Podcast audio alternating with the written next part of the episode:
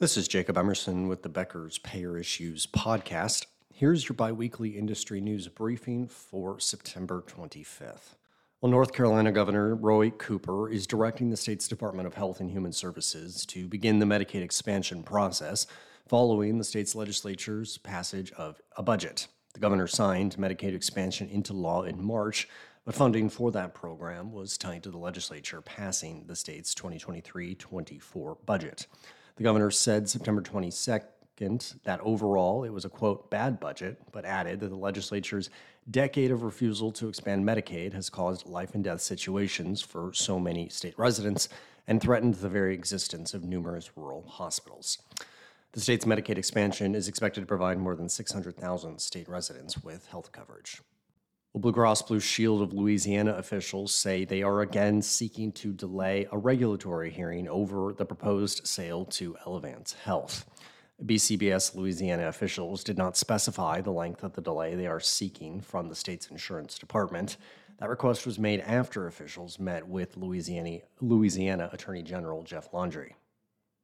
Mr. Landry told the officials that he does not want the state to proceed until more questions about the deal have been answered and a new governor and insurance commissioner have taken office. Mr. Landry is running for governor, but told the news outlet NOLA.com that he had met with BCBS in his capacity as Attorney General and not as a gubernatorial candidate. BCBS said it and Elevance are working with the state on the best approach to provide more time for the Attorney General and others to understand the benefits of the transaction. Elevance announced back in January it planned to acquire BCBS Louisiana, which will become a for profit Elevance subsidiary if the deal is approved. The proposed $2.5 billion deal needs approval from the state insurance commissioner, along with two thirds of Blue Cross Blue Shield policyholders. Well, it's been a busy year by any measure for Mark Cuban Cost Plus Drug Company, but especially within the world of health insurance. If a keynote speech from Cost Plus Drug's CEO at the insurance industry's largest annual conference isn't enough indication that insurers are paying attention, the company has rolled out three major partnerships within the industry since the start of this year. In January, Capital Blue Cross became the first insurer in the nation to collaborate with Cost Plus Drugs allowing its members to use their insurance cards with the company and be reimbursed or put the cost toward their deductible if eligible. The Harrisburg, Pennsylvania based payer cited savings of up to 80% on commonly prescribed generic medications. Then in August, Blue Shield of California chose Cost Plus Drugs as a preferred pharmacy provider, shaking up its traditional PBM model with CVS Caremark. Within that reorganization, CVS will continue providing specialty medications to Blue Shield's 4.8 million members, and Cost Plus Drugs and Amazon Pharmacy will handle the rest. And most recently, Salt Lake City based Select Health, the insurance arm of Intermountain Health, has partnered with Cost Plus Drugs to bring lower cost medication offerings to its more than 1 million members. United Healthcare is discontinuing some Medicare Advantage plans and exiting some service areas for 2024. In a message sent to providers September 21st, the nation's largest Medicare Advantage insurer said affected plans include some plans co branded with AARP, United Healthcare Medicare Direct, a fee for service based program, some dual, dual eligible plans, and other plan options. Service area changes vary by state, plan, and country and county. Only a small percentage of overall Medicare Advantage membership will need to change their plan, the company wrote to providers. A United Healthcare spokesperson told Beckers that the company is expanding its overall Medicare Advantage offerings for 2024. They said they will expand individual MA footprint and nationally will offer more individual benefit plans that they have in 2023. Well, HHS has paused procedural Medicaid terminations in 30 states, reporting issues with their automatic renewal systems, and coverage for nearly 500,000 people improperly disenrolled through that error will be, will be restored. That's according to an agency statement from September 21st.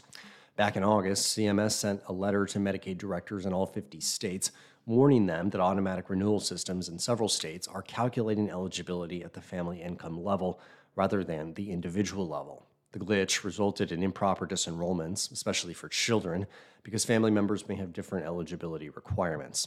According to documents published by CMS, 30 states had reported issues with their automatic renewal systems.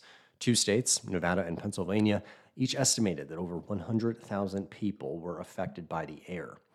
On September 21st, CMS said that all 30 states reporting improper disenrollments were required to pause procedural disenrollments for the affected beneficiaries unless they could ensure all eligible people are not disenrolled due to that issue. The agency said, quote, thanks to swift action by HHS, nearly half a million individuals, including children, will have their coverage reinstated, and many more will be protected going forward. As of September 20th, at least 7.2 million people have been disenrolled from Medicaid through the unwinding of continuous enrollment requirements. Of those disenrolled, 73% have been removed from Medicaid for procedural reasons rather than being determined ineligible for the program. Well, Elevance Health cannot prevent a former executive from beginning work at Molina Healthcare. That's according to a new ruling from a federal judge issued September 15th in the Southern District of Indiana, which rejected Elevance Health's request for a temporary restraining order that would prevent Vinod Mohan from beginning her work as Senior Vice President of Medicare at Molina, which directly competes with Elevance in several markets. Ms. Mohan was formerly West Region Medicare President for Elevance Health. The company filed a lawsuit in August alleging Ms. Mohan retained a printed document containing information about Elevance Health's Medicare bid strategy and alleged that she will undoubtedly remember confidential information she learned during her employment with Elevance for the foreseeable future and will inevitably use them in her role at Molina. In a document filed in U.S. District Court in the Central District of California September 7th, Molina and Ms. Mohan called the allegations wholly false. The judge ruled that Elevance Health's claims that Ms. Mohan will inevitably disclose trade secrets to Molina was improbable. The judge wrote that Elevance's speculation that Ms. Mohan may, at some unidentified point in the future, use trade secrets is insufficient to establish the imminent irreparable harm absent an injunction required to justify the extraordinary relief of an emergency temporary restraining order. In the ruling, the judge said Ms. Mohan intended to begin employment with Molina on September 18th. And finally, the U.S. Equal Employment Opportunity Commission is suing United Healthcare over allegations the company discriminated against a fully remote employee by refusing to grant her a religious exemption from the company's COVID 19 vaccination requirement. The EEOC said that the woman, a clinical administration supervisor, had performed her job entirely from home since 2018 and had no duties that required her to meet face to face or enter the company's facilities. When United Healthcare implemented a vaccination policy in October of 2021, she received notifications directing her to receive the vaccine, even though the company's policy allegedly stated that it did not apply to full time telecommuters. She told her supervisor and human capital partner of her religious exempt objects to vaccination and filed two requests for a religious accommodation seeking exemption from the requirement. United Health allegedly denied that request without discussion and mandated that she get a vaccine within 30 days, 30 days or face termination. When she did not get the vaccine within that time frame, she was allegedly fired.